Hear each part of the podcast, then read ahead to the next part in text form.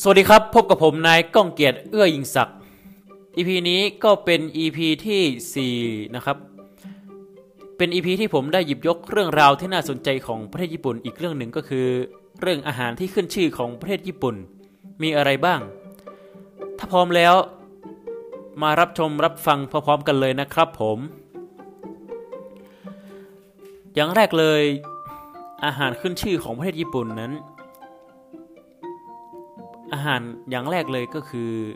ซูชิและซาซิมิ หลายคนคงรู้จักกันดีซูชิและซาซิมินั้นเป็นการผสมผสานของรสชาติและหน้าตา อาหารทั้งสองชนิดเป็นอาหารทะเลดิบที่คนญี่ปุ่นโปรดปราน และตอนนี้ก็น่าจะเป็นอาหารยอดฮิตในเมืองไทยด้วย ซูชิที่ดีต้องใช้ส่วนผสมคุณภาพที่ดี ข้าวก็ต้องผ่านการอบและออกรส เปรี้ยวพอดี ส่วนเครื่องโรย หน้าก็ต้องสด คนที่ชอบปลาดิบและอาหารทะเลสดๆ ทานคู่กับวาซาบซูชินั้นหมายถึงการรวมกันระหว่างปลากับข้าว ซูชิ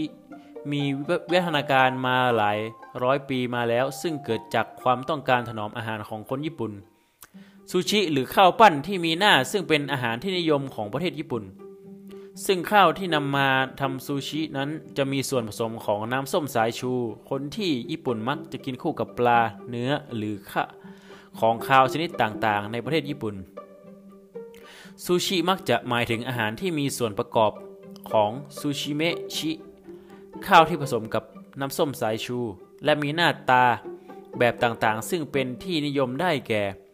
อาหารทะเล ผัก ไข่เห็ด เนื้อที่นำมาใช้อาจจะเป็นเนื้อดิบ หรือเนื้อที่ผ่านกระบวนการทำอาหารแล้วสำหรับในประเทศอื่น ต่อมาก็คือเทมปุระ เทมปุระเป็นอาหารที่คนญี่ปุ่นได้รับอิทธิพลมาจากอาหารของชาวโปรตุเกสตั้งแต่สมัยเอโดะประมาณคริสตศตวรรษที่ 16 ถึงเทมปุระจะเป็นอาหารที่มีรากเหง้ามาจากปลาชุบแป้งทอดของฝรั่งก็ตาม แต่ครัวญี่ปุ่นก็ได้ทำการปรับปรุงเปลี่ยนแปลงเทมปุระจนมีเอกลักษณ์เฉพาะตัว ทั้งในเรื่องความบางฟูของตัวแป้งเทคนิคการทอดที่ต้องทอดออกมาแล้วอาหารจะต้องไม่อบน้ำมัน รวมไปถึงวิธีการรับประทานด้วยคนญี่ปุ่น แบ่งเทมปุระออกเป็นสองประเภทใหญ่ ๆ ก็คือ เทมปุระที่ทำจากอาหารทะเลและเทมปุระที่ทำจากผัก เทมปุระยอดฮิตติดอันดับอภิมหาอมตะนิรันดร์การ ถ้าเป็นพวกอาหารทะเลจะเห็นจะหนีไม่พ้น กุ้งเทมปุระ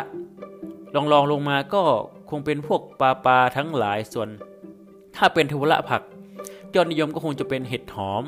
รากบัวมะเขือม่วง ใบเบญจมาศหรือแม้แต่ขิงก็สามารถนำมาทำเทมปุระได้อร่อยเหมือนกัน อาหารต่อมาก็คือ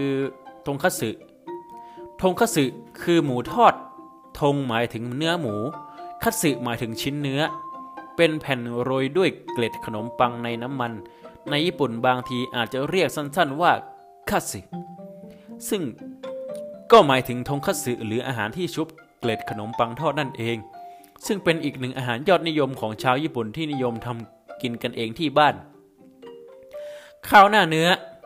ข้าวหน้าเนื้อเป็นอาหารอิ่มท้องราคาประหยัดของคนญี่ปุ่น ข้าวในถ้วยจะราดด้วยเนื้อผัดซอสและหัว อีกเมนูหนึ่งก็คือทาโกยากิ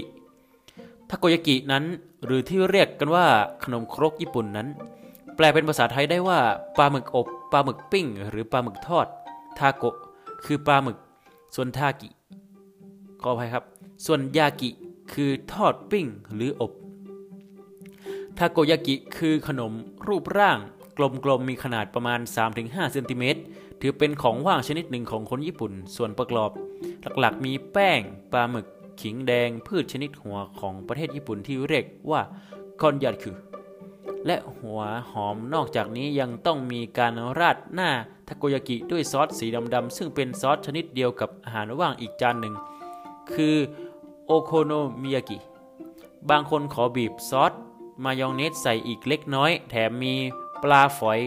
หรือที่เรียกเป็นภาษาญี่ปุ่นว่าคาสึโอโบชิโรยหน้าเข้าให้อีกเพิ่มเติมความอร่อย อีกเมนูหนึ่งก็คือ ราเมง ที่หลายๆ คนรู้จักเป็นบะหมี่น้ำของญี่ปุ่น ซึ่งมีต้นกำเนิดมาจากประเทศจีน ราเมงมักจะทานคู่กับเนื้อหมูสาลาย คามาโบโกะต้นหอมและบางครั้งอาจมีข้าวโพดราเมงนั้น มีการปรุงที่แตกต่างกันไป